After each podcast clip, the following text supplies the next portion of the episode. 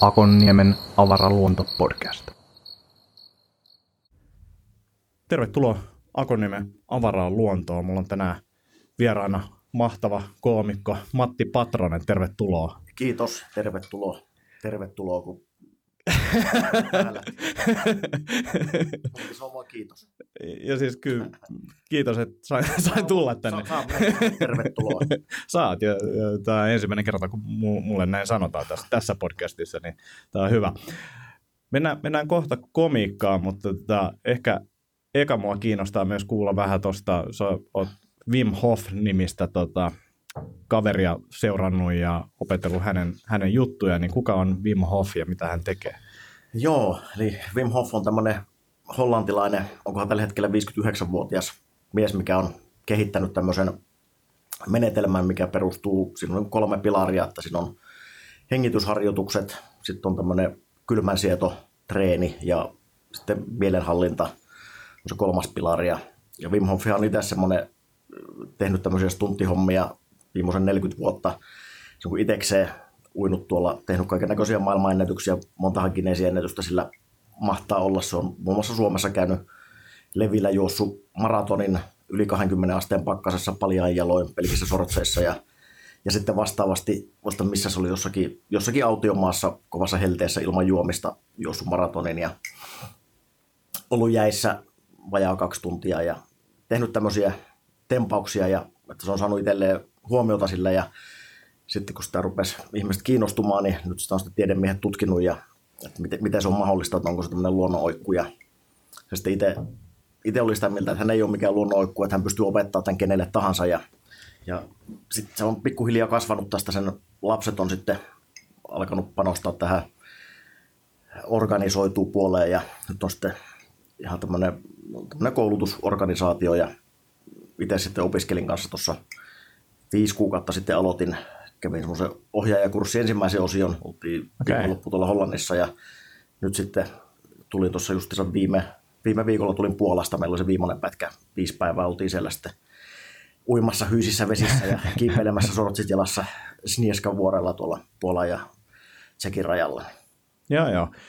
Mä oon siis lukenut Wim Hofin kirjaa joskus aikoja sitten ja mä hetken hetken niin kuin teinkin näitä kylmäharjoitteita ja hengitysharjoitteita ja ää, niihin liikuntasuoritteisiin musta ei ollut, mulla on tota, mä, suhtaudun niin kriittisesti esimerkiksi punnerustekniikkaan, että, että jos luotaan niin kuin nämä videot, mitä mä näin, näin no. tässä punnerustekniikassa, mä olin silleen, että okei, tossa ei mitään järkeä, että mä tota, tein niitä hengitysharjoitteita, ää, ja niitäkin löytyy itse asiassa, netistä löytyy niin kuin tavallaan se millä tapaa tota, se hengitys, perushengitysjuttu menee, mutta sitten tämä kylmäharjoittelu oli kyllä mielenkiintoista. Se on vaan niin kuin jäänyt. Tosin nyt ennen tätä podcastia kävin treenaamassa, mä kävin kylmä suihku sen jälkeen, ihan vaan ajattelin, että nyt on, nyt on pakko vähän tsemppaa. Mutta tota, minkä takia tätä pitäisi tehdä? No se on niin vähän samalla tavalla kuin jooga tai mikä tahansa tämmöinen, että sillä saa niin terveyttä, sanotaan, että se edistää terveyttä, itse en ihan tarkasti vielä tiedä näitä tutkimustuloksia, että mitä on niin faktoja ja mitä on aika paljon musta mutupohjasta, mutta ihan semmoista hyvää, hyvää fiilistä ja kylmästähän on niin pitkään sanottu Suomessa, että se lisäisi tätä immuunipuolustusta ja no itsellä se on lähinnä semmoinen energinen olo ja en tiedä onko se sitten lumen vaikutusta, mutta en ainakaan vielä ole kipeänä ollut. Että. Joo. Ja sitten tämmöinen stressin lasku, niin kyllä mä huomaan sen ainakin, että kyllä mulla stressi on vähemmän kuin sitä tekee. Että. Ja monet siis, ketkä mä tiedän, että on tehnyt, tota, on sanonut, että niin kuin mieliala on parempi, mm. kun tekee kylmäharjoittelua. Ja ehkä senkin silloin itse muistaa, että se oli. Ja ehkä semmoinen kanssa, että jos ton tekee vaikka joka aamu, mm.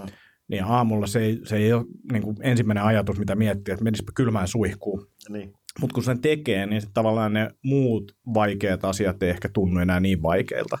Joo, kyllä siinä on. Ja sitten hengitys kanssa, niin siitä on kyllä ihan tutkittua tietoa, että se niin kuin taatusti, taatusti toimii niin kuin saman tien, että olet vaikka ruuhkassa tuolla jossakin tai olet kauheassa kiireessä vaikka menossa, olet myöhässä jostakin podcastista, niin hengittelet tuota, rauhassa taksissa, niin se laskee se syke sinne sitten. Joo. Tuosta pitää vielä mainita tuosta, sanoit sitä liikuntasuorituksesta, niin siellähän ne kouluttajat nauraskeli itsekin sille Wim Hofille niitä sen punneruksia, että punneruksia on, mitä se siellä tekee. Ja, Joo. mutta se ei, se ei oikeastaan ole se pointti siinä, että se, ne punnerukset, että se on ehkä vähän väärin ymmärretty homma, että, ja sitten se, että se ehkä toimii semmoiselle tavalliselle, siellä on semmoinen punnerustesti, että tehdään ekaksi punneruksia, kuinka paljon saa, sitten tehdään jotakin muuta ja sitten tehdään hengitysharjoitus sen jälkeen sitten pidättämällä hengitystä, niin tehdään uudestaan punneruksia ja monesti sitten ihmiset parantaa suoritusta, mutta etenkin sitten urheilijat, ketkä on tehnyt, niin ei välttämättä paranna ollenkaan, että se ei niinkään sitä suoritusta paranna, mutta sitä palautumista ja vähän sitä fiilistä haetaan siinä, että se on aika vähän väärin markkinointu ja, ja nyt ehkä vähän jäänyt poiskin sieltä se.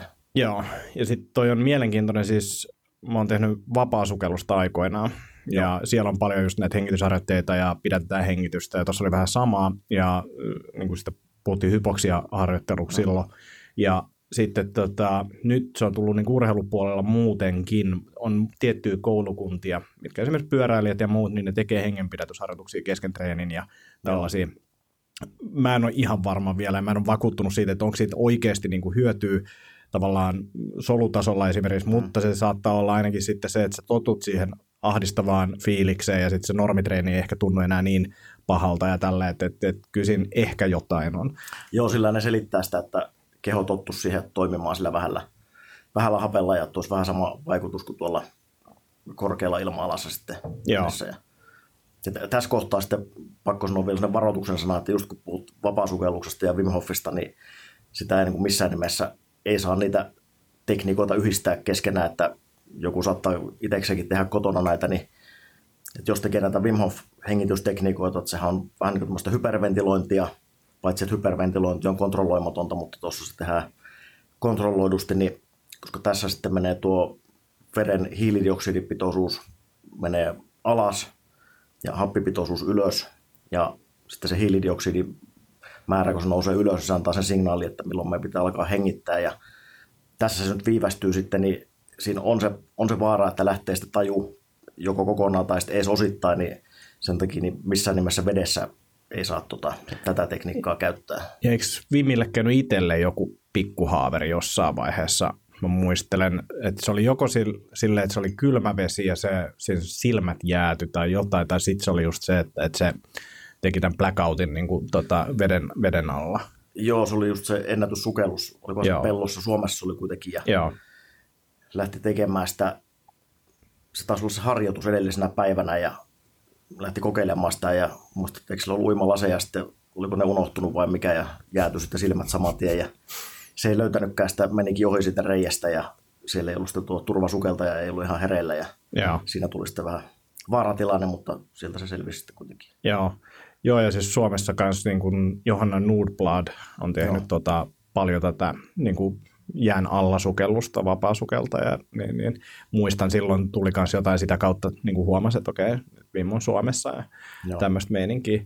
Joo, toi on mielenkiintoinen. Siinähän ne vapaasukelluksessa just tämmöisessä vedessä, kun tehdään, pidätetään hengitystä, niin siinä on ihan erilainen se tekniikka, se valmistautuminen, että siinä hengitään tosi rauhallisesti ja, ja Kyllä. eri tavalla.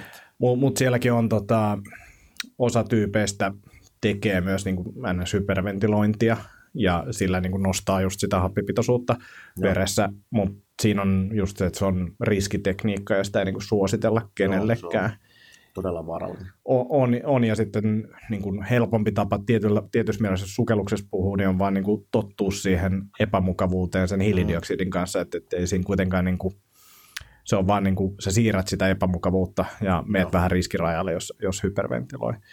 Sitten viimeistä oli mun mielestä mielenkiintoisia, löytyy varmaan netistä, jos googlettelee, niin, niin, niin on nämä tutkimukset, että se on ollut sairaalassa ja silloin on laitettu tuota suoneen jotain myrkkyä. Joo, ja sitten se on pystynyt... bakteeria. Ja... Joo, ja pystynyt nostamaan sitten niin kuin tavallaan sitä omaa puolustusjärjestelmäänsä hyvin nopeasti. Joo. Niin kuin pelkästään, mä en tiedä, tekikö se hengitysharjoituksia vai oliko se pelkästään mielen avulla, mutta... Tota, Joo, sekä että hengitysharjoituksia. Ja, ja sitten tämä sama toistettiin myös sitten näillä koe, koehenkilöillä, että se koulutti, oliko se 12 henkilöä vai miten se meni,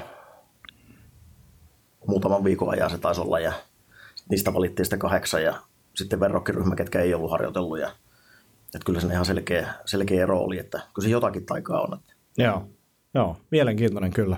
Pitää tota itsekin motivoitua nyt ja vähän lähteä taas tutkimaan ja joo, sä oot nyt niin kuin siis ihan virallinen kouluttaja tässä. No en ole vielä, mä ottelen tuloksia.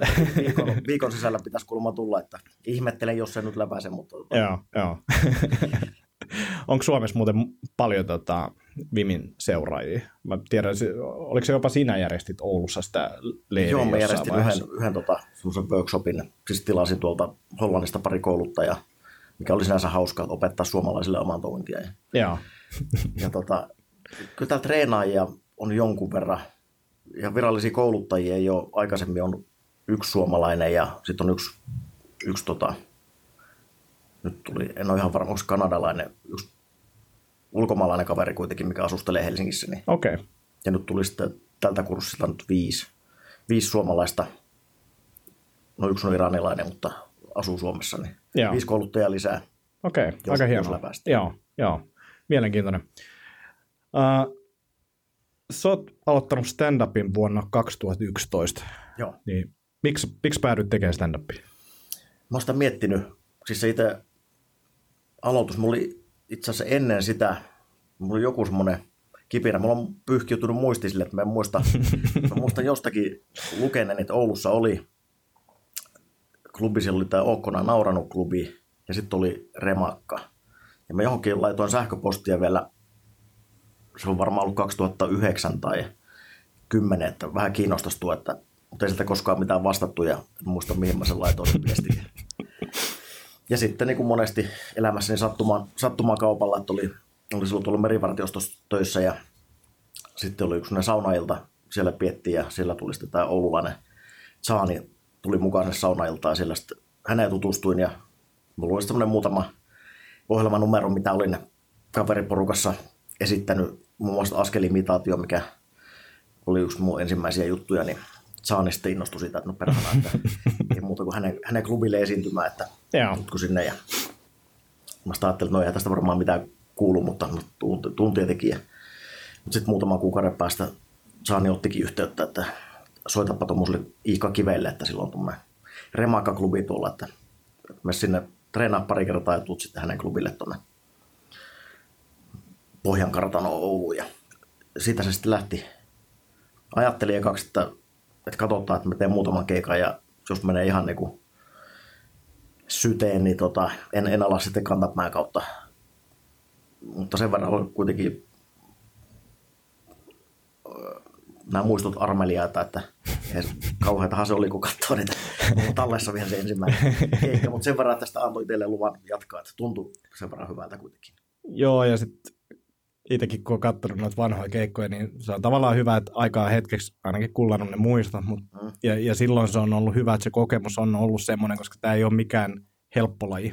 Niin, ei. niin se, että vaikka se olisi vähän harhainen kuvitelma, mm. tähän menee ihan hyvin, ja ehkä siihen nähden, niin kuin, mistä lähdettiin, niin se menikin hyvin. Joo. M- mutta niin kuin, jos vertaa nykyiseen tekemiseen itsellä ja varmaan varsinkin sulla, niin, niin, niin onhan se varmasti aika outoa ja niin kuin hirveän näköistä. Joo, on se jännä kyllä silleen, että kun sitä oli mielessään sitä settiä tehnyt ja sitä niin kuin kuvitteli, että miten, miten hyvin se menee. Ja sitten sit se oli vähän niin kuin semmoinen tyrmäys, että miten nämä nyt ei ymmärrä näitä juttuja. Sitä ei tietenkään ajatellut, että siinä saattaa siinä omassa esille tuonnissa olla jotakin ongelmaa. Mutta... Niin, ja sitten niin kun, ihmisiä naurattaa eri asiat. Niin. Mä oon ainakin huomannut sen, että toki siinä on paljon siitä, että niin kun, miten asian kertoo ja näin. Mm. Mutta on niin kuin vaan jotkut jutut on vaan mun mielestä hauskoja ja muut ei niin kuin ymmärrä, minkä takia on hauskoja niin. ja pitäisi niin kuin vielä vaan enemmän työstää sitä, että miksi tämä on musta hauska. Mm. Ja, ja, ja, se on niin kuin ollut ehkä itsellä semmoinen tietynlainen hankaluus siinä. Mutta joo. No, on, on, ja sitten tota, osa on semmoisia, että joku semmoinen idea, mikä siellä on ollut, että sitä ei ole vaan silloin alus osannut tulla esille. Sitä on, ne on ollut yleensä ollut kauhean pitkiä ja semmoisia polveleviä, että tuli itse asiassa just pari päivää tuli yksi juttu mieleen, niin kuin ajatus ihan sieltä ensimmäistä keikosta, mikä on niin kuin vielä edelleenkin musta oli niin kuin ihan hauska ajatus, että no perhana, tämäpä kokeilla vielä sitä, että ihan niin kuin uuteen muotoon laittaa vai. Joo, se on ja, ja sitten tavallaan vaikka on heittänyt roskiin jotain juttuja, niin sitten välillä tulee vaan, että hetkonen, että nyt mä tiedän, mitä, mitä mä saan sen toimimaan, ja sitten se herääkin henkiin uudestaan, että se on kyllä hienoa. Joo, ja pieniä palasia saattaa olla semmoisia, mitkä toimii. Tota, sä siis merivartiostossa Joo. aikaisemmin. Joo. Ää, näetkö sä, että si- siinä on jotain, niin kuin, onko siitä ollut hyötyä komiikkaa? No samalla tavalla varmaan niin kuin elämästä yleensäkin, että missä tahansa olisi ollut, että ei mitään semmoisia erityisen koomisia, semmoisia, mitä äkkiseltä osaisi niin kuin siirtää, että var- varmasti missä tahansa olisi ollut sen parikymmentä vuotta, niin sieltä se oma, Niin. oma komikkansa. Että se mulla on jäänyt vielä käsittelemättä, että en ole vielä, kun siellä on kuitenkin niin paljon viettänyt aikaa, että kyllä se varmaan jotakin olisi, mutta jotakin en ole osannut siihen tarttua. Että Mä, mä en tiedä, että onko se niinku henkilöjuttu vai ää, onko se toi tausta, koska silloin kun mä näin, mä näin jostain, mistäköhän mä näin tota sun komiikkaa ekan kerran. Ja mulla on siis yksi ää, Intissä töissä oleva tuttu. Mm. Ja kun mä näin sut, mä silleen, että, että tässä on nyt jotain samaa kuin tuossa Simossa, että, että, että niin kuin jotenkin se ulosanti ja niin kuin olemus lavalla, että hyvin samanlaista. Sitten mä aloin miettiä, kun mä kuulin niin kuin sun taustoista, että onkohan siinä, niin kuin, siinä jotain, että, että on tullut tietynlainen rentous tai se rauhallisuus ja sitten toisaalta aika selkeä ulosanti. Joo, kyllä mä luulen, että kyllä varmaan sitä voi olla siinä mun esiintymästä paljon kuitenkin kouluttanut siellä ja silleen ollut, vaikka en ole itteni minä puhujana pitänyt, mutta kuitenkin jonkun verran erilaisia koulutustehtäviä ollut. Joo. Jotain pakko ollut olla selkeä. että sehän, sehän mulla on ollut, että mulla on hidasta ja selkeää. Joo, ehkä se on just se selkeys, koska tota, ja varmaan niin kuin puherytmi Ymmärrätkö? tarttuu. Kyllä. ja ja sitten itse asiassa teillä on, teillä on Simon kanssa myös, tämän kaverin kanssa samaa se, että teillä on molemmilla murre, joka mulle toimii silleen, että ihan sama mikä murre on, niin ihminen on saman tien hauska. Sä tota, olit mukana Ylen naurun tasapainokilpailussa ja voitit sen 2015, niin millainen kilpailu se oli niin kuin sun mielestä kokemuksena? Oliko tämä ensimmäinen kilpailu, missä olit mukana? No se ensimmäinen oli, oli semmoinen kuin Kennon, Kennon heistä kaikkein hauskin. Se oli VT Comedin. Sen jälkeen sitä, se haudattiinkin sen jälkeen se kilpailu sitten, kun mä voitin sen. ja sitten, no sitten vuoden tulokas oli samana vuonna, mutta sitten oli tämä naurun tasapaino, joo. Millainen tota, kokemus se oli? Niin kuin koko, koko se, että, että mä oon kuullut vähän molempia, että osa on sanonut, että nämä on niin kuin ollut todella niin kuin jotenkin kuormittavia ja sitten osa on sanonut, että ne on ollut ihan hauskoja ja, ja, ja että, että osa piti sitä, että kun uutta materiaalia piti kirjoittaa paljonkin, niin, niin, niin että se oli kuormittavaa. Ja sitten osa on sanonut silleen, että, no, että jos viisi minuuttia viikossa kirjoittaa materiaalia ja keskittyy pelkästään siihen, niin ei se nyt niin kuormittavaa ole. Öö, Joo, no mä oon ehkä vähän jäävi, jäävi sanomaan, kun mulla meni se sen verran hyvin, mutta kyllä se ihan huikea kokemus oli ja itsellä on oikeastaan pelkästään niin kuin positiivista sanottavaa siitä. No, mulla meni niin kuin kaikki, kaikki jotenkin loksahti siinä ajankohdassa, että mulla meni se aikataulu, silloin opiskelin, mä oltiin silloin, otin, otin pari vuotta opis, opintovapaata ja opiskelin lähihoitajaksi siinä välissä ja sitten se koulu just loppui siinä ja tuli semmoinen väli siinä, että se, se oli niin kuin räätälöity, räätälöity mulla ja tykkäsin ihan hulluna siitä, että sai niin kuin paneutua täysillä siihen. Ja, mutta samaan aikaan niin oli se yllättävän raskasta, että en, en olisi uskonut, että miten, miten kuormittavaa se on, että kun siinä oli vaikka nyt viikko aikaa miettiä niitä juttuja, niin sie- siihenkin alkoi tulla sellainen rutiini, mutta se oli niin kuin, yleensä se oli se kaksi-kolme päivää, kauheasti ajatuksia pyöri päässä, ei yhtään niin kuin ainutta kunnollista lausetta tullut sieltä, mutta sitten alkoi luottaa, että no sieltä se alkaa sitten rakentumaan ja että kyllä se oli niin kuin kirjoittajana mulle kauhean hyvä koulu. Joo.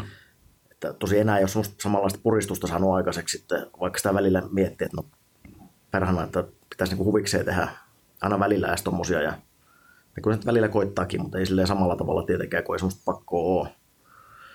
Mutta kaikki ne se esiintyminen ja hankalissa paikoissa ja tietenkin se kilpailuasetelma siinä ja kaikki, niin kyllä mä niin nautin joka hetkestä, että olisin voinut saman tien lähteä uuteen kisaan. Että Toi, toi on mielenkiintoinen toi, niin kun, kun stand-upissa ei sinällään ole mitään ihan hirveästi deadlineja usein. Mm. Että noin kilpailut on yksi. tai Ää, tietenkin firmakeikoilla tai tämmöisiä erikoisjuttuja, jos tulee, niin Joo, mutta et, et nyt esimerkiksi tänään illalla niin meillä on Porvoossa Rap Rose Battle. Ja mm. ollaan Nilssonin Maxin kanssa vastakkain ja meillä vaan juteltiin sitä, että vitsi kun olisi tehnyt niin nämä riimit valmiiksi jo aikaisemmin, mm.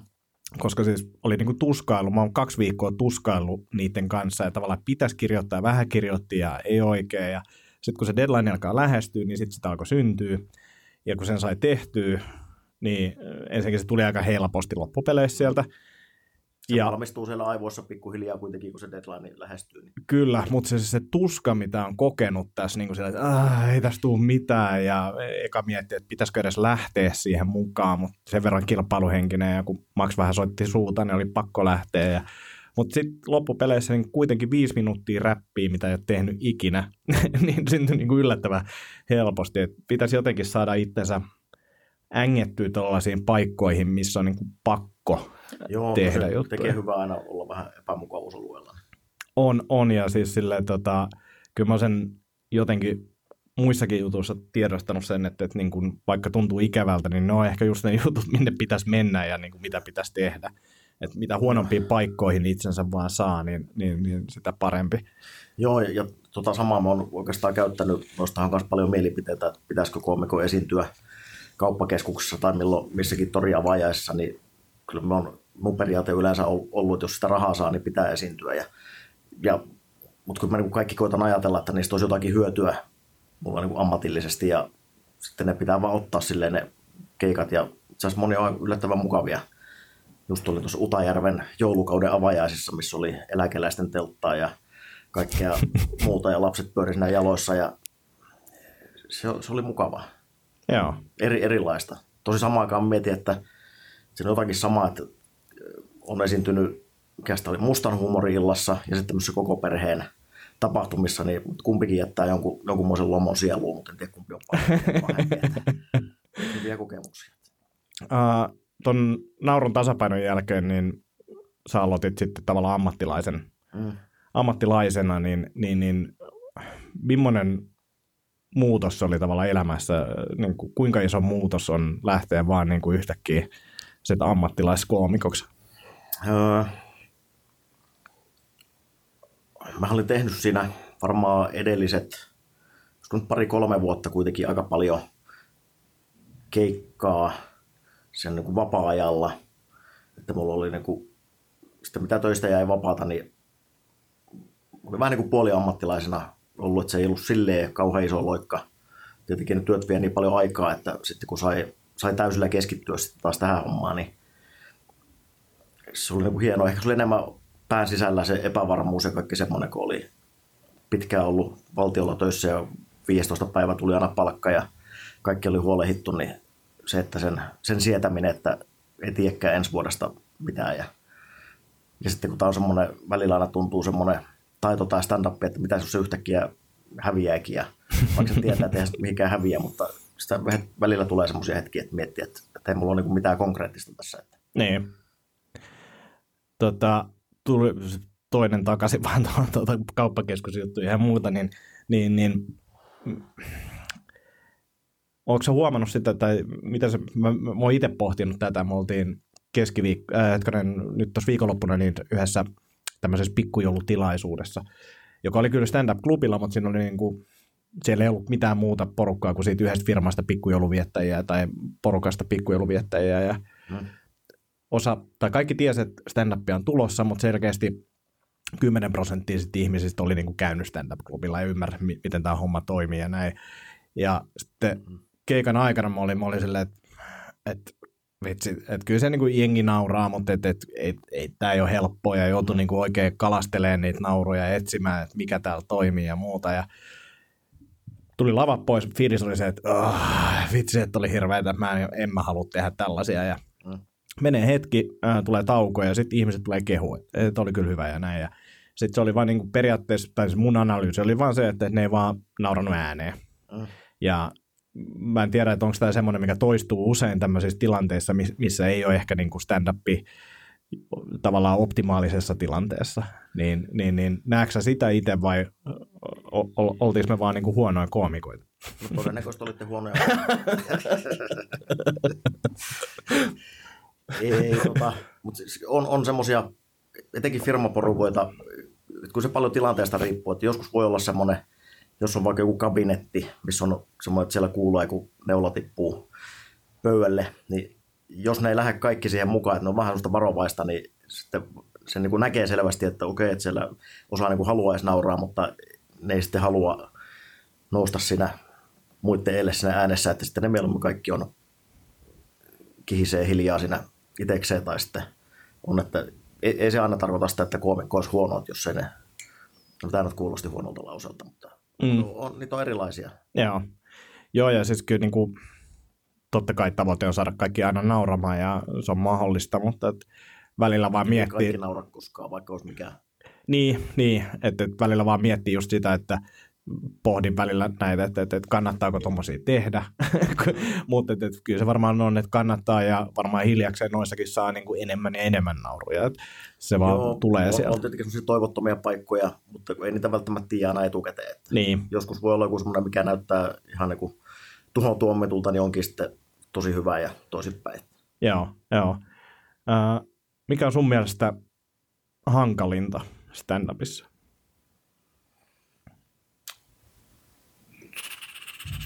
Hankalinta? No varmaan se on se uuden, uuden tekeminen ja mikä on sitten samalla se kaiken suola, mutta kyllä se varmaan on kaikilla se uudistumisen. Aina se saa ne uudet jutut siihen kuntoon, että ne, ne toimii. Entäs sitten kivointa? Onko se tähän samaa, että sitten kun ne uudet jutut toimii, niin... No hyvät keikat. Tämä on yksinkertaista hommaa mm. sille, että onhan se hienoa, kun saa, saa jonkun, no se kun keksii jotakin, niin vähän niin kuin ristisanatehtävästä jonkun sanan keksisi jostakin ristisanatehtäviä, niin voisi kuvitella, että Joo. se olisi semmoinen. Niin. Olen huomannut, että sä oot niin kuin tietyllä tapaa ehkä kaupallisesti hereillä. Sulla on ollut, tota, mä en tiedä, saiko rahaa siitä, mutta sulla oli tubessa ainakin oli jotain ää, tällaista tota, patia, patia-yhteistyötä Tempurin kanssa. Tempurin kanssa. Joo, se oli ihan tämmöinen kaupallinen yhteistyö se homma. Joo, niin, niin, Tosin nyt ne ei ole enää vastannut mulle, kun mä oon tehnyt niitä videoita. mä oon ottanut, milloin tulee viesti, että nyt alkaa ammatti jo riittää. mä, mä jatkan, mulla on ideoita.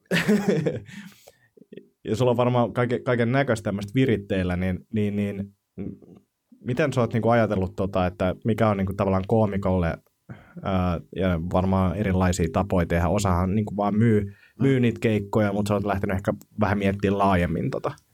Joo, kyllä mä koitan sitä niin kuin miettiä joka suuntaa kaikkea mahdollista, mitä vaan keksisi, niin mikä se kysymys oli? Niin, että, että, että tavallaan kiinnostaa se, mitä sä mietit tuota kaupallisuutta, koska jos miettii yleisesti koomikoita, niin, niin, niin monet näkee ehkä itsensä jollain tapaa taiteilijoina ja että, että mä teen tätä komiikkaa ja se on se juttu.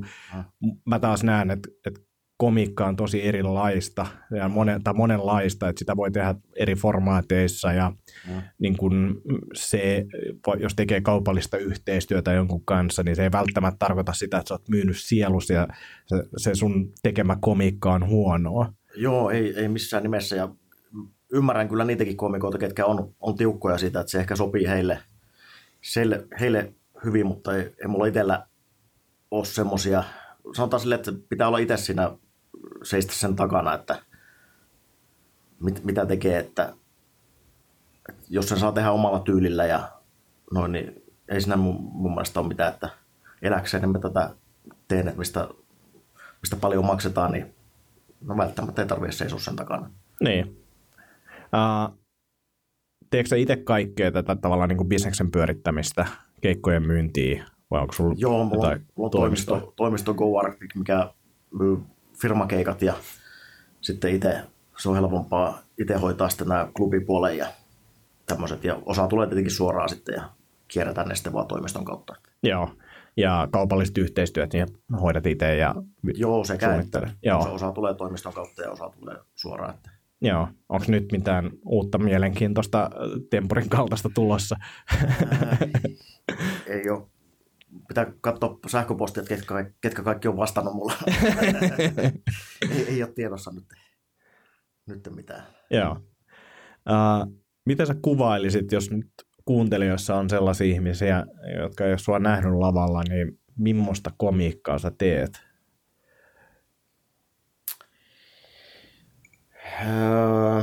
Tämä on kauhean vaikea itse kuvailla, mutta yleensä tai aika semmoista siistiä, hirveästi kiroille, ei mitään kauhean roisia. Vähän semmoista hassua, omituista. Joskus sanottu, että absurdia, mutta me tiedä itse, onko se absurdia sitten vai ei. Kai sekin on vähän muuttunut tässä vuosien varrella. Ja toi on mm, aika lailla se fiilis, mikä susta on jäänyt, kun se on katsonut. Mä en ole itse asiassa varmaan livenä nähnytkään sua, mutta tota, niin kun, mitä tubesta ja TVstä on nähnyt, niin just se tietynlainen siisteys tuli siitä mieleen, niin kuin vaikka sä puhuit, että sä olet mustan komikan illassa ollut. Niin, Joo, niin, oli niin, hauskaa sekin. mutta et, et jäänyt vähän semmoinen fiilis, että, että, että se, on, se on suhteellisen siistiä ja hauskahan se nyt on, mutta tota, se siisteys oli ehkä yksi semmoinen niin kuin, tietynlainen erottava tekijä, että, että Suomestakin mm. löytyy niin kuin ihan puhtaita tai siistejä koomikkoja aika paljon, mutta tota, jotenkin se on mun mielestä yksi semmoinen määrittävä tai semmoinen erottava tekijä kyllä. Joo, ja sitten sit taas se on niinku ehkä semmoinen, jos määrittelisi, mutta sitten taas kuitenkaan mä en halua sinne pitäytyä tästä, mä otan sen vapauden, että sitten se on hyvä välillä sitä tekee vielä suuremman efektin sitten, kun tekeekin jotakin poikkeavaa, niin et, en halua, niin kuin, tietenkin sitä menee johonkin muottiin, mutta ei, ei halua silti kuitenkaan ihan niin kuin, ainakaan tarkoituksellisesti pysyttäytyä jossakin tietyssä. Ja, ja esimerkiksi tuo, että yleisölle juttelu, niin sitä on aika vähän tehnyt. Ja yleensäkin jotain MC-keikkoja, mutta nyt huomasin vaan, että tuli pikkujoulukeikkoja, oli firmakeikkoja, niin huomasin, että se, se oli aika luontevaa ja jotenkin ihmiset kaipasi sitä, niin sitten että mä oon sitäkin niin yrittänyt tässä, että silmät auki sille, että laajentuu, että mitä tahansa voi kokeilla. Joo, ja luulisin, että joku kauppakeskusjuttukin, niin, niin, niin sielläkin niin kuin se juttelu voi olla yksi, yksi semmoinen kulma, mm. mikä niin kuin helpo, helpottaa ehkä sitä tekemistä. Mutta se, on, se ei kaikille, kaikille tota istu, enkä olen itsekin nyt, nyt sitä yrittänyt vähän harjoittaa, mutta ei se nyt vielä ihan superhyvin mene. Joo, pikkuhiljaa. Kyllähän mullakin on paljon sitä, että aikaisemmin ollut aina joskus silloin tällöin jotakin saada kysellä yleisöltä, mutta ei mulla mitään sitten siihen ole sen jälkeen, kun ne vastaan. Mutta jaha, selvä. Sitten mennään eteenpäin. Improvisoiko kuinka paljon lavalla? Aika vähän. Joo.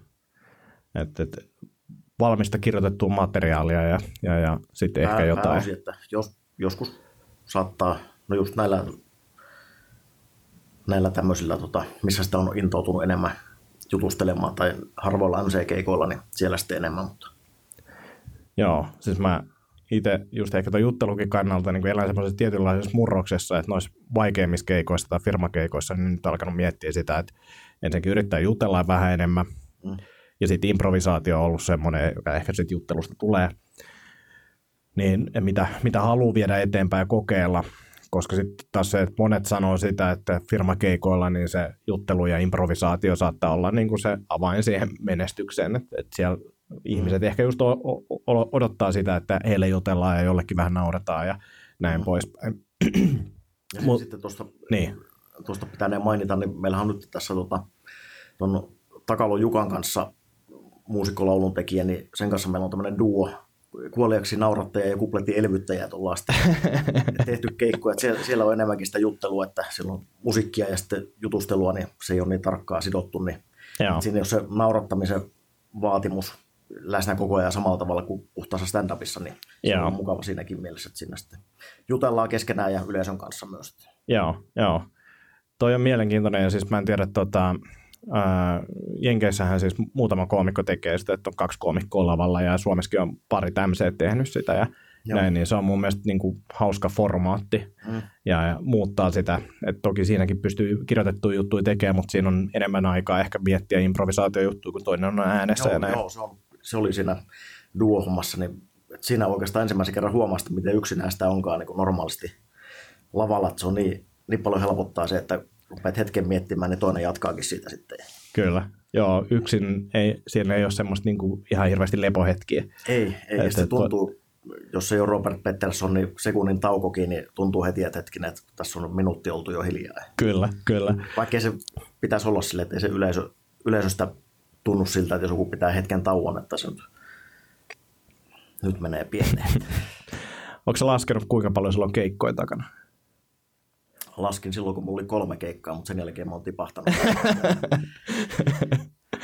Aina valtiollakin mä oon inhonnut kaikkia tilastointia ja statistiikkaa siis pelkästään sen takia, että en, en pysy siinä mukana. Olisi mielenkiintoista, nytkin on monta kertaa miettinyt, että ihan niin kuin itselle olisi kiva saada vähän tilastoja vaikka nyt vuoden ja kahden takaa, että minkä verran on ollut mitäkin firmakeikkaa ja klubikeikkaa ja missä, missä puolella Suomea ja kaikkea tämmöisiä, mutta Joo.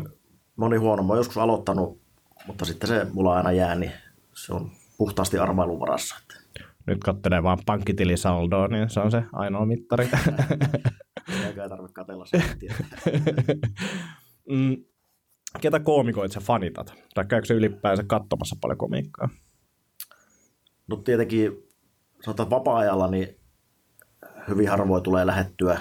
Sen verran paljon näkee tässä työ, työn ohessa, että keikkoja. Muutama on käynyt katsoa, Jim Jeffriesin kävi katsoa viimeksi tuolla ja nyt innolla otan Bill Burrin keikkaa tuossa toukokuussa, että sinne sain lipun hankittua. Ja Joo. Mitä tykkäsit Jim, Jim Jeffriesistä? Siitä on monet ollut vähän, niin kuin, että osa sanoi, että oli tosi hyvä ja ihan älyttömän niin kuin läsnä, ja sitten osa sillä, että se oli krapulassa ja ihan superhuonot jutut. Okei, en mä sitä krapulasta. Ja pikkusen pettymys oli, mulla oli sitä nähnyt, nähnyt tietenkin Net- Netflixistä ne aikaisemmat ja oli, oli tosi hyvä. Ja ehkä oli vaan odotukset vähän liian korkealla, että jonkun verran samoja, samoja teemoja toistui siellä, mitä se oli niin kuin aikaisemmissakin vähän eri. Et ei, tullut, ei tullut semmoista niin kuin vau-efektiä enää, että aa, nyt tuli, ei enää niin kuin tehonnut samalla tavalla, mutta kyllä sitä jakson, niin kuin, mitä se kesti sen puolitoista tuntia, kun se oli, niin ei sille tylsää tullut missään kohtaa, mutta vähän kuitenkin enem, enemmän otin. Ja sitten toi on mielenkiintoinen ää, efekti se, että kun ollaan isolla, isossa paikassa, Mm. Ne on hyvin erilaisia keikkoja, ja varsinkin silleen, että jos on kiertoet takana pitkään, niin ne on erilaisia. Et, et, et, mä on, olin tuossa tota, elokuussa olin Losissa, kävin katsomassa siellä Comedy, Comedy Storessa niin kuin useita, useita iltoja, Joo. ja sielläkin niin kuin Bill Burro oli semmoisen sadan ihmisen edessä semmoisessa niin kuin, käytännössä Roxin kokoisessa Joo. paikassa ja se oli siinä neljän metrin päässä veti ja niin kun se läsnäolo siinä klubitilanteessa oli niin kuin ihan älytön ja mä toivon, että se on jotain vastaavaa silloin toukokuussa, mutta mä veikkaan, että se on silti vähän eri. Joo, joo, niin varmaan. Et si, si, siellä se jotenkin se niin kuin ammattitaito tuli silleen, että okei, vitsi nämä on kovia ja, ja silleen, että, että näytti siltä, että kokeillaan uutta materiaalia, mutta niin kuin, ei kiinnosta pätkänkään vertaa, niin kuin, että mitä se yleisö on oikeasti mieltä. Mm. Että se, niin kuin, mikään yleisön reaktio ei muuttanut mitään siinä niin kuin, tekemisessä, ja tämä niin kuin, toistui koomikosta toiseen. Sitähän koettaa itsekin, mutta en tiedä sitten, toivottavasti ei päälle päin, päälle päin näy, mutta kyllähän joskus sitten, kun huomaa, että joku ei mene, niin ainakin sisäisesti sitä hivenen murenee sinne ja sitten koittaa, koittaa vaan jatkaa sitä, niin kuin mitä ei olisikaan tapahtunut. Joo, ja, ja, ja sitten ehkä viitata just tuohon tota, aikaisempiinkin noihin, niin kuin, kun yleisö ei naura, niin sit kun sä et välttämättä tiedä, että mit, mikä se tilanne oikeasti on. et, et sitä on vähän turha ehkä jopa analysoida siinä lavalla, että Niin. kuin, kuinka huonosti tämä nyt menee. Totta kai sä niin kuin ymmärrät, että okei, nyt kaikki ei naurannut ja näin, mutta et, Mm. se voi olla silti niin kuin tämän yleis- tälle yleisölle vuoden paras keikkakokemus, niin kuin, et, et ei sitä tiedä. Joo, Ja- muistan, mulla oli, hetkinen, 2013 oli, oli Kemissä oli muutama ihminen, ketkä ei naurannut, ja, mutta no, no, ne oli sitten ulkomaalaisia selvisi jälkeenpäin sitten. Mutta, Niin, mutta tossakin just silleen, että jos sä huomaat, no ei Joo, naura, ja sitten tota, alat muuttamaan jotain tai yrität muuttaa tai silleen, että, niin kuin, et sä voi korjata tota. tai voit korjaa, mutta siinä menee hetki, että sä opetat niille suomen. Niin että- että- tai vaihdat kieltä. Joo. Ää, en- entäs sitten ulkomaalaisista koomikoista, niin, niin, niin, tai niin no, niitähän sä itse asiassa listasitkin, mitäs kotimaiset koomikot, ketkä, ketkä kiinnostaa ja kenestä tykkäät. No näitä mä en oikeastaan edes haluaisi listata, kun mun tulee sitten heti tulee sen jälkeen, me, ai perhana, se, se olisi pitänyt sanoa ja sekin olisi pitänyt sanoa. Ja kotimaista on niin paljon, aina jotakin piirrettä jossakin, Mm. jossakin tykkää ja, ja sitten on vaan semmoisia, sitten menee välillä silleen kausittain, että jotakin ei niin jaksaisi katsoa ollenkaan, mutta sitten taas näkee sen vähän ajan päästä, niin hetkinen, tämähän onkin hyvä ja nyt tästä tykkää taas. Joo, ja sitten siinäkin ehkä se, että osa koomikoista on mun mielestä hauskempi silloin, kun ne kokeilee uutta materiaalia ja ehkä jopa mm. vähän epäonnistuu mm. tai joutuu vähän hakemaan sitä. Ja sitten taas niin kuin osa on superhyviä silloin, kun ne vetää sitä parasta A-materiaaliensa ja, materiaaliensa ja, ja, ja jotenkin niin kuin syttyy yleisön kanssa tai osa on niin kuin superhyviä siinä niin kuin crowdworkissa. Et, et, et se, se riippuu tosi, tosi paljon tilanteesta. Ja on tosi ehkä se, että niin kuin nyt itsekin tunnistanut, että mulla missään nimessä ole tuollaista keikkamäärää takana, mutta että tietynlainen turtuminen tulee siihen, että, että, että niin vapaa-ajalla, että lähtisi katsomaan komiikkaa.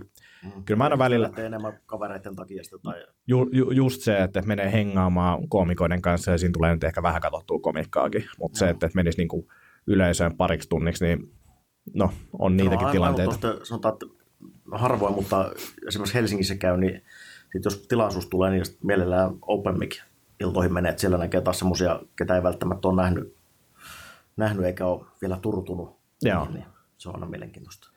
Joo, mä itse käyn pelkästään niissä, kun mä en mihinkään muulle pääse. tota, mitkä sun mielestä tekee, tai mikä tekee sun mielestä hyvän koomikon? Mä en tiedä, onko siihen, onko siihen mitään rakennuspalikoita, että se hauskuus, se on se se pitäisi aina muistaa, että se on se kaiken A ja, A ja O, että joku semmoinen juttu, mikä on, ja sitten kun itsestään sen löytää, niin pitää siitä kiinni, että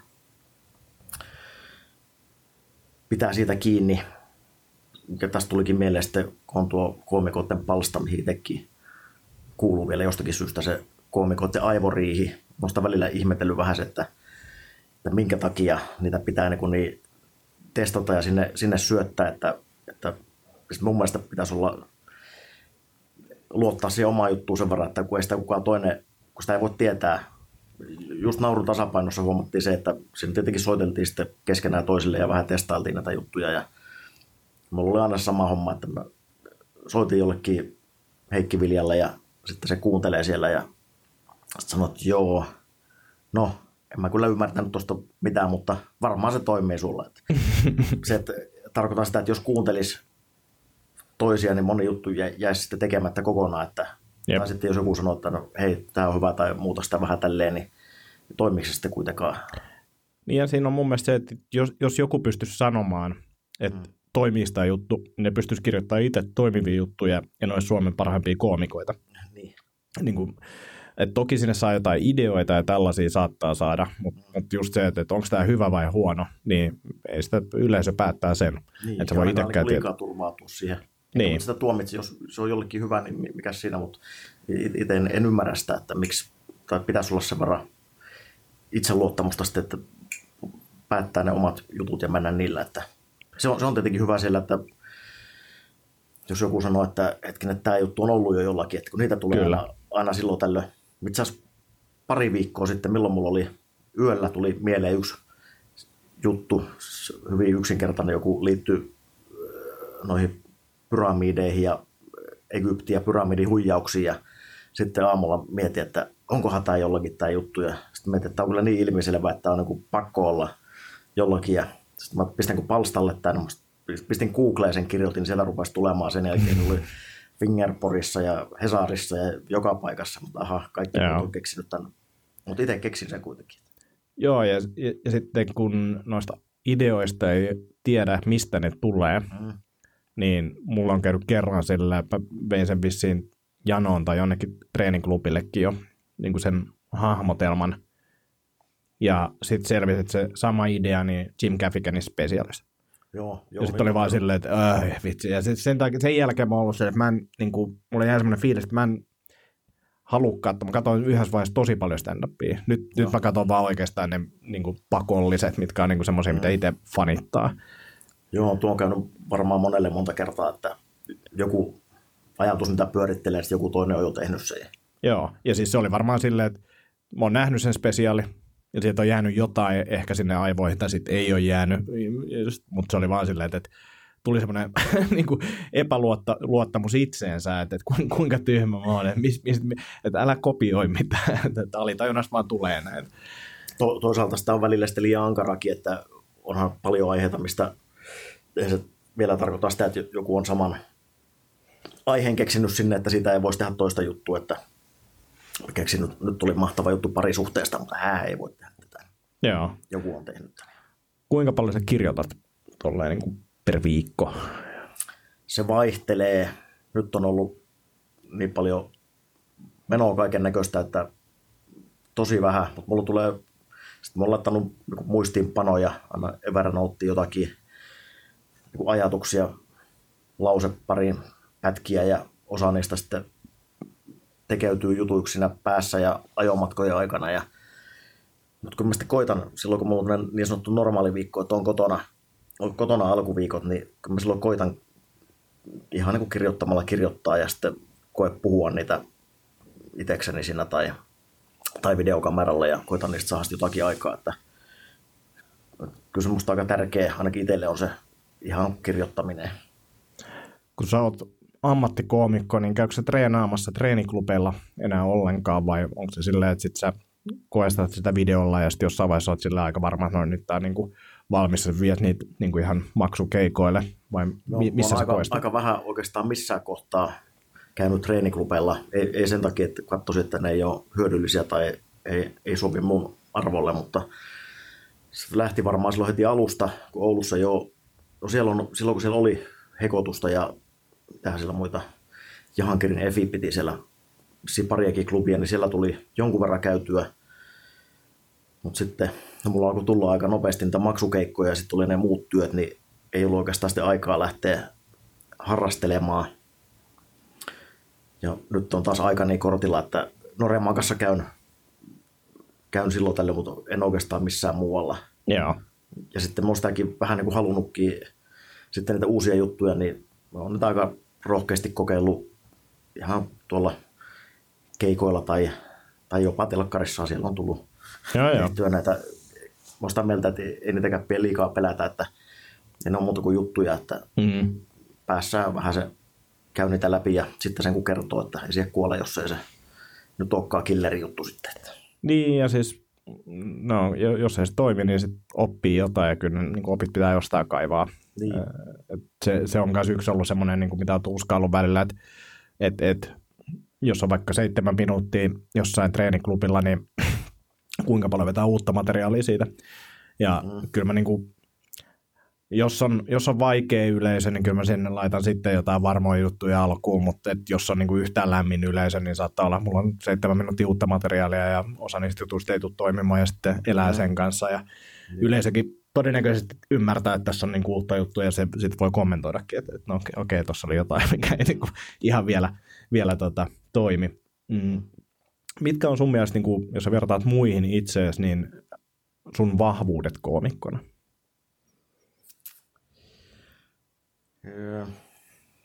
No kaupallisessa mielessä varmaan tuo, että me aika osa koomikoista on rajoittuneempia. Niillä on aset, asettavat itse semmoisia kriteerejä, mihin menevät ja mä sitten taas ehkä on tunnettukin siitä, että menen mihin tahansa. Mitä se kysymys meni, että mi- Niin, mit, mitkä niin sun vahvuuksia on? vahvuuksia.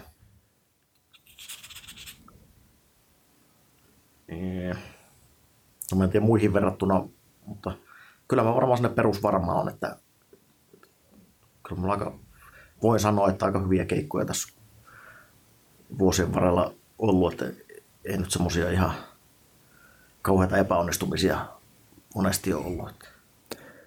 Jos miettii silleen, että sulla on semmoista ok ja hyvää materiaalia, niin kuinka paljon sitä on minuuteissa? Kaiken kaikkiaan. Ok ja hyvä, siis oliko tämä niinku, Se, äh, mä tarkoitan semmoista, mitä, mitä, mitä kehtaisit vetää vaikka maksukeikalla, semmoista materiaalia, niin kuinka, kuinka monta minuuttia sulta voi maksimissa ostaa?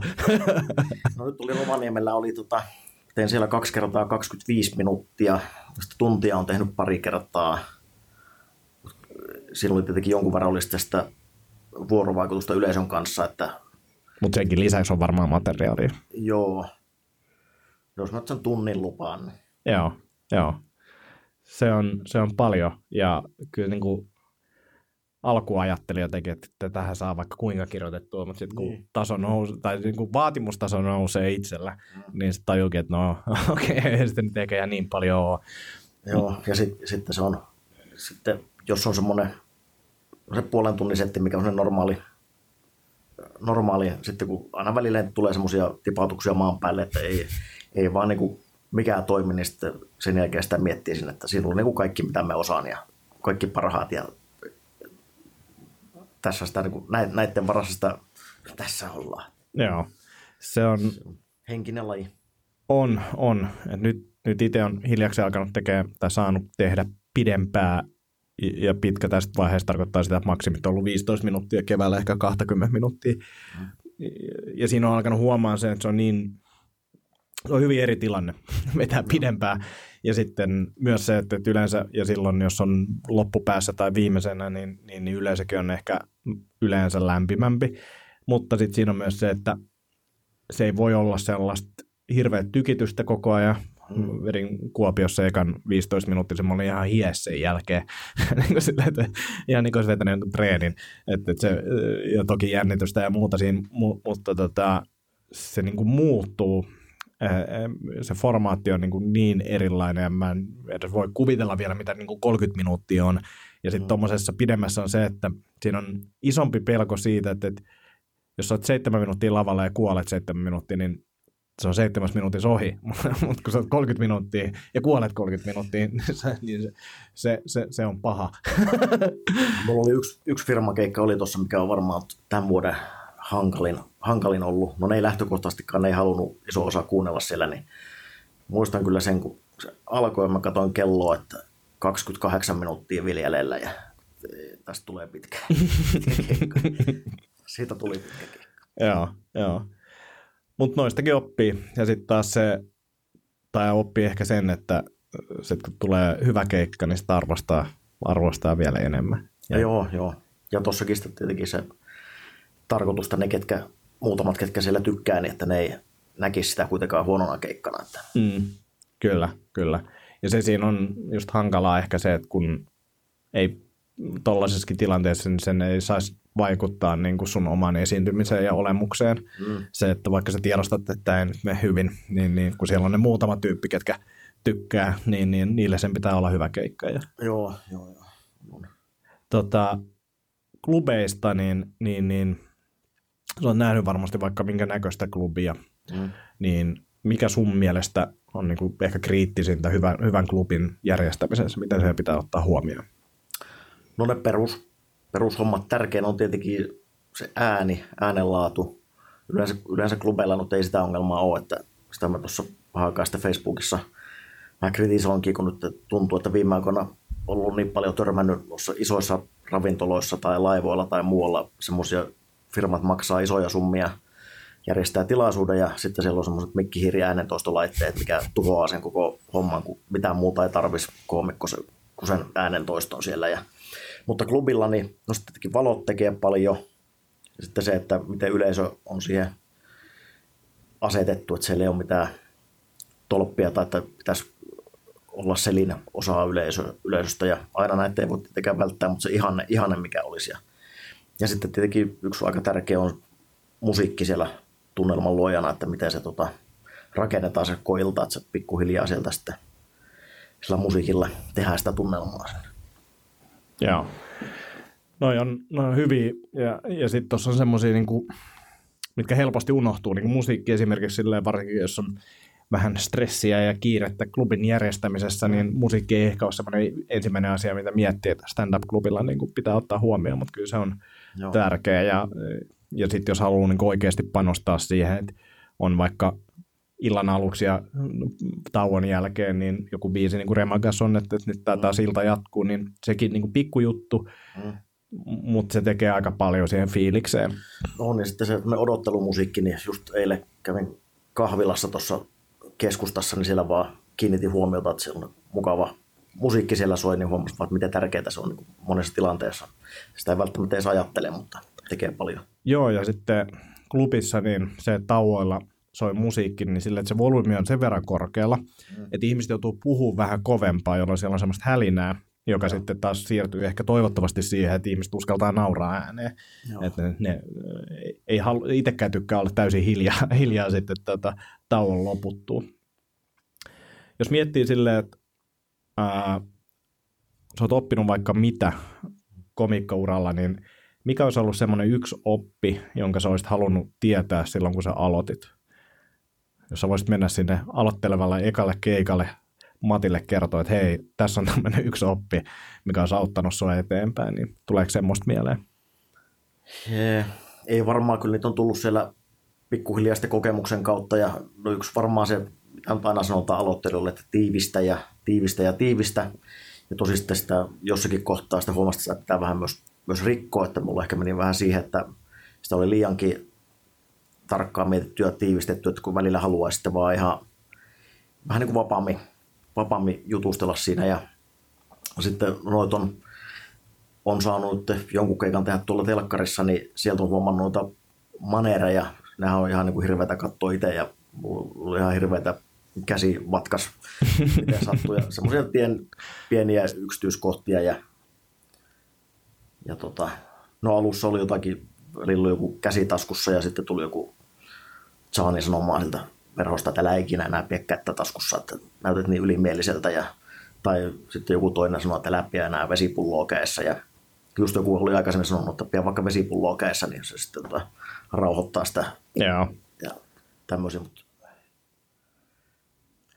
no, pikkujutut on tärkeitä. Mä oon käynyt siis Björklundin Jaken kurssin ja siellä niin kun Jakke just puhuu tästä näin, että vesipullo jossain, korkki on jo valmiiksi avattu, että sä tiedät, että se on niinku auki, mm. että sit sä et ala sitä jotenkin säätää, sä et välttämättä saa sitä auki, taskut tyhjät, ei käsiä taskussa, mm. et nojaa siihen mikkiständiin, niin kuin se puhuu jostain ralli, rallikuskimetaforasta, että koko ajan pyöritellään sitä, ja si- silloin niin ajattelen, että, no, ei, niin kuin, että onko näin näin paljon merkitystä, mutta jos sä suhtaudut siihen esiintymiseen tuolla tarkkuudella, niin kaikesta muustakin tulee niin kuin tavallaan se automaattisesti keskityt erilaisiin asioihin enemmän. Joo. Niin se on, se on mun mielestä tosi hyvä. Ja, ja sit, niin. Joo, no näistäkin tuli sitten jossakin kohtaa, kun se vesipullo, jossakin kohtaa mä rupesin miettimään, että hetkinen, tarviks mä oikeasti johonkin 15 minuutin keikalle vesipullo, että sulla aina tuli se rituaali sinne, että vesipullo sinne ja sitten jossakin kohtaa sitä ei tarvinnut sitä vettä, mutta siitä tuli vaan tapa, että siinä sai kaksi sekuntia Kyllä. aikaa. Ja nykyisin mulla aika, aika harvoin rupesin miettimään, että onko mulla, mutta ei ainakaan, niin koetaan ainakin välttää sitä, että ei, ei tulisi sellaista automaatiota, että pitää olla se vesipullo siellä. Joo. Mä huomasin vain viime viikolla olin katsomassa Roksissa, en ollut e- esiintymässä itse, mutta sitten annoin yhdelle puolitutulle tota, aloittelijalle palautetta, ja sitten mä, mä olin eka silleen, että onko tullut, mä, mä, oon, mä oon vanhempi kuin yleensä, suuri osa koomikoista, mm. niin, niin olisi mä niin tämmöinen kärttyinen vanha ukko, koska mun palaute oli se, että että sun pitäisi seistä siinä spotissa, se oli nyt vähän varjossa, mm. että, että se ärsytti mua. Ja, ja sitten toinen oli se, että mikin johto oli kääritty siihen käteen. Ja sitten sille, että ei, kyllä siinä on, siinä on sellainen lukko, että ei se vaan, niin kuin sä saat kompastua tosi hyvin siihen johtoon, että se irtoaa siitä, että älä laita sitä siihen. Ja sitten silleen, että annoin myös muutamia palautteita siitä niin kuin setistä, mutta niin kuin se, että mua nauratti varsinkin se mikin johto silleen, että ei sillä niin kuin, en mä tiedä huomasiko yleisö, mutta mä sanoin, että se ärsyttää mua, päästä irti siitä.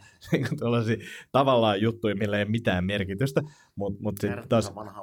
Joo.